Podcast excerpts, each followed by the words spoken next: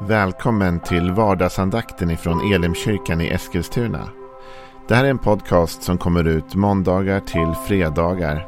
Om du vill veta mer om vilka vi är, vad vi tror på, hur du kan komma i kontakt med oss eller vad vi kan erbjuda dig för någonting så gå in på www.elimkyrkan.com.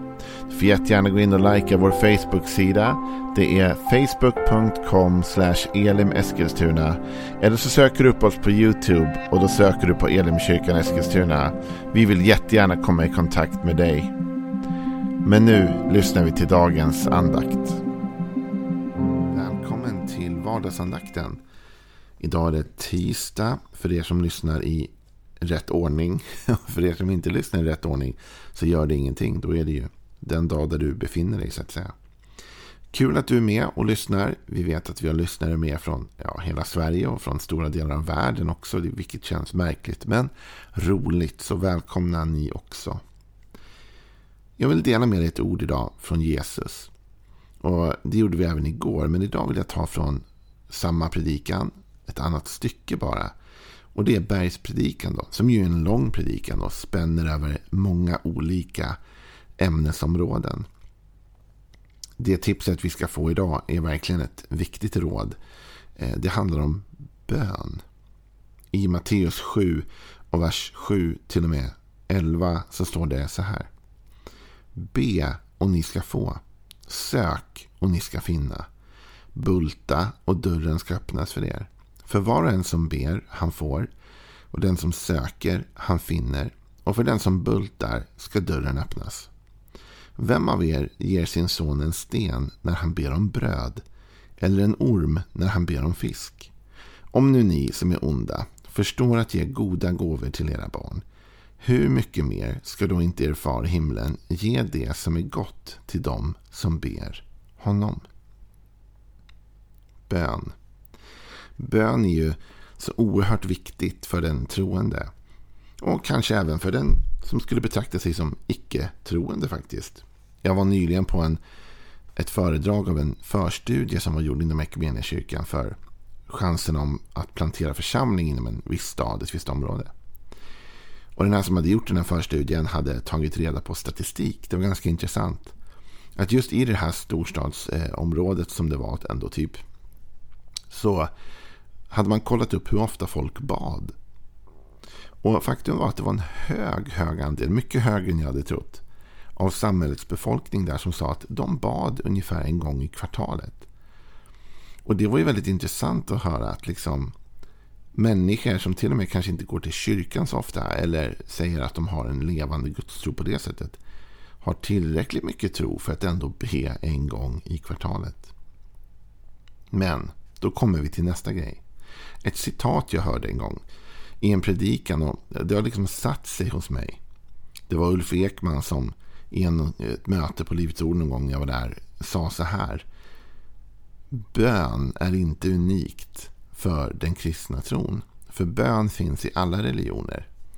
Utan det som är unikt för den kristna tron, det är bönesvar. Jag tyckte det var väldigt bra. Det har levt med mig sedan dess. Det unika för den kristna tron är inte bönen i sig, utan det är bönesvaret. Och det stämmer ju väl med det Jesus säger här. Be och ni ska få.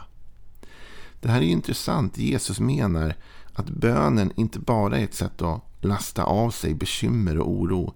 Inte bara är ett sorts tala av sig forum. Va? Där Gud är någon sorts stor psykolog som vi bara lättar hjärtat för. Utan Jesus säger att be och ni ska få. Med andra ord, när ni ber till Gud så blir det faktisk förändring. Saker och ting händer när ni ber om det. Och bönesvar följer på bön. Och då ska jag säga något som kanske känns lite svårt ibland att smälta. Men som jag tror är så viktigt för oss att förstå. För att inte skapa en bitterhet i vårt hjärta. Och det är detta. Du kan inte bli arg på Gud för något som du inte har bett honom om. Det här var en insikt jag fick för några år sedan. Att vi kan ju egentligen inte bli arga på Gud för någonting som vi aldrig ens bad honom om. Som pastor så sitter man ju i en del själavård. och Man sitter i en del liksom, samtal med folk överlag. Och man sitter med en hel del gifta par. Både nygifta eller sådana som ska gifta sig. Och en del som har varit gifta ett tag. Och ibland, inte alltför sällan, så visar det sig att det finns liksom outsagda förväntningar på varandra. Och det där skapar problem. va? Det finns en förväntan som det aldrig har satts ord på. Och så tycker den ena att ja, men min partner borde fatta att han eller hon skulle göra det här. Och att jag vill det här och att jag tycker det här. Men då när man sitter och samtalar med varandra så är det inte ovanligt att den där partnern säger men jag visste inte ens att du ville det. Eller jag visste inte ens att du förväntade dig det. Och då tycker den andra att ah, men det borde du ha fattat. Va? Det, det borde du ha insett eller så. Men vi människor, vi är ju inte tankeläsare. Och faktum är att det behöver sättas ord på förväntningar. Och när det gäller Gud så är ju Gud förvisso kanske en tankeläsare. Det kanske han är. Men det är samma här. Det behöver sättas ord på förväntan. Och vi kan inte bli arga på Gud för någonting som vi inte ens bad honom om. Det är klart att när min fru åker hemifrån på morgonen och så kanske hon säger eller tänker sig att hoppas att Joel tar ut skräpet idag eller vad som helst. Och så kommer hon hem och så har han inte gjort det va. Då kanske hon blir besviken och tycker han borde ha sett det där. Han borde ha fattat det där. Liksom. Och så finns det en besvikelse. Den kan ju vara på ett sätt befogad. va. Men om det var så att när hon gick ut ur dörren på morgonen så sa hon till mig Joel, tar du med skräpet när du går? Ja men då, och hon kommer hem och ser skräpet inte borttaget, då har hon ju faktiskt en rätt att bli ännu mer irriterad och säga du jag bad ju faktiskt dig. Hörde du inte det? Jo men du vet, när det gäller Gud, det finns många människor som är arga på Gud. Som har en sån där reaktion på Gud. Gud, du borde ha. Gud, du skulle ha. Men egentligen så bad man aldrig honom ens om det. Utan man bara förväntade sig att han skulle göra allt man tyckte, tänkte, förväntade sig. Nej, vi måste sätta ord. Be, säger Jesus. Då ska ni få. Säg det. Sätt ord på det. För Jesus kommer faktiskt ner i vers 9 här och säger Vem av er ger sin son en sten när han ber om bröd? Eller en orm när han ber om fisk? Med andra ord, det finns en, en förväntan här, va? en uttryckt önskan från barnet. Det här sonen säger, kan jag få bröd? Och då säger Jesus, men vem av er som till och med är onda, säger han faktiskt. Det är inte det finaste Jesus säger om oss, men i alla fall. Vem av er som är onda ger sin son en sten när han uttrycker att han vill ha bröd.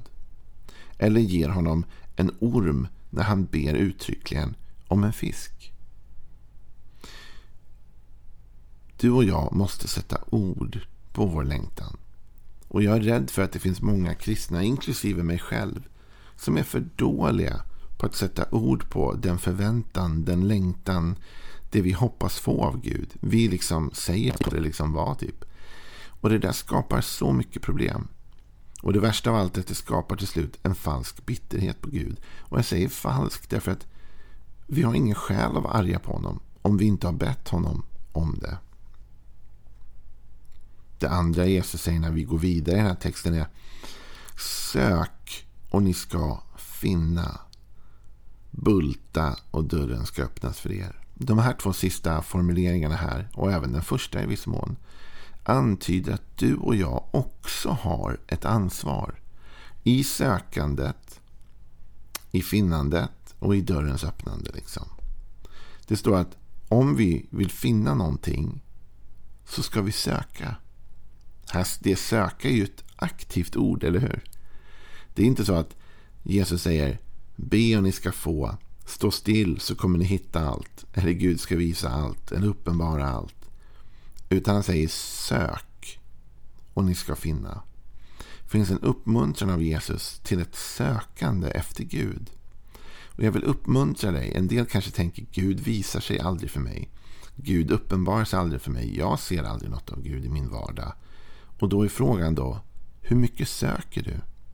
Hur mycket söker du i din vardag efter Gud? Letar du aktivt efter honom? Spejar och spanar du efter honom i din vardag?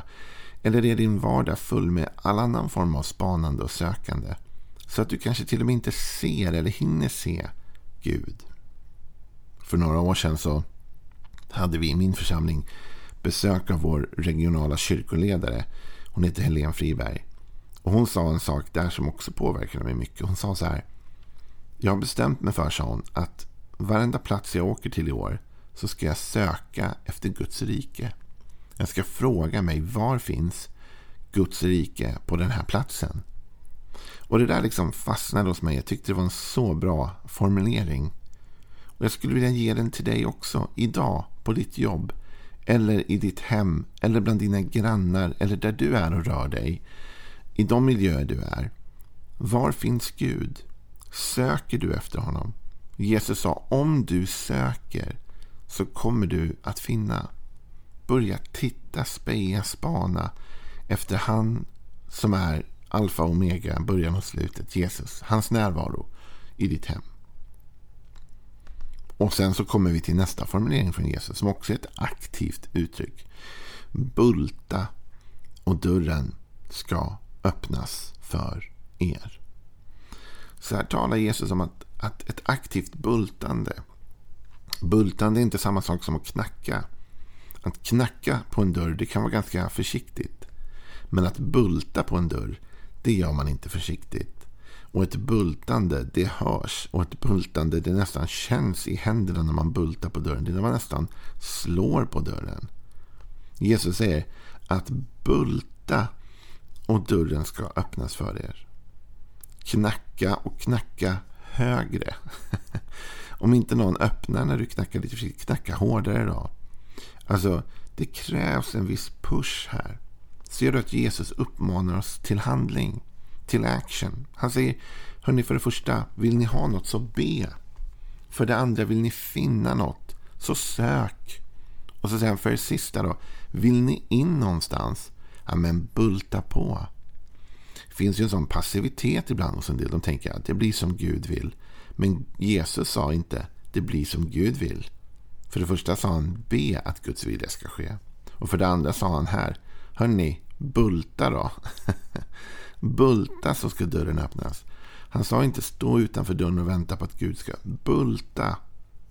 Och så säger Jesus. För var och en av er som ber, han får. Den som söker, han finner. Och för den som bultar ska dörren öppnas. Med andra ord säger Jesus. Det är inte alla som får. Och det är inte alla som finner. Och det är inte för alla som dörren öppnas. Men för den som tar allvarsamt på mina ord. Den som börjar be, ja han kommer att få, eller hon kommer att få.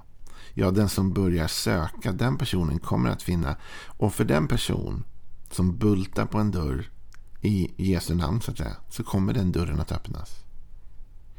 Det här kräver att du och jag går in i ett sorts agerande. Att vi inte ger upp. Du och jag, vi har en utmaning just nu. Vi lever i en tid då allt serveras oss. Jag vet att det är, vi är olika generationer som lyssnar på vardagsandakten. Det förstår jag. Att en del av er uppväxt under andra tider och, och så. Men idag, 2022, så lever vi i en tid då väldigt mycket bara blir serverat oss. Och det ska gå fort. Och vi har inte tid att vänta. Vi har inte ork med en slö uppkoppling. Allting ska ske på en gång. Men bara för att det funkar så i vårt samhälle just nu så innebär det inte att Gud funkar så. Utan det finns processer med Gud. Och ibland tar de processerna tid. Det är processer av att be för att få ett svar. Det är processer av sökande för att till slut finna. Och det är en process av att bulta, trycka på för att dörren ska öppnas. Och jag vill be dig idag, utmana dig idag att bli lite mer action i ditt förhållande till Gud. Sitt inte bara passivt och vänta idag på det Gud vill eller att Guds vilja ska ske. Utan gå ut och sök efter den. Be om den, sök efter den, bulta på den dörren som du tror är den Gud vill öppna. Våga vara frimodig. Och Bibeln säger att vår frimodighet den bär med sig rik lön. Det var några tankar från Jesu bergspredikan till dig idag. Hörru du, imorgon så fortsätter vi med lite mer Jesus-tankar. Så missa inte morgondagens vardagsandakt. Ha en välsignad dag. Hej då.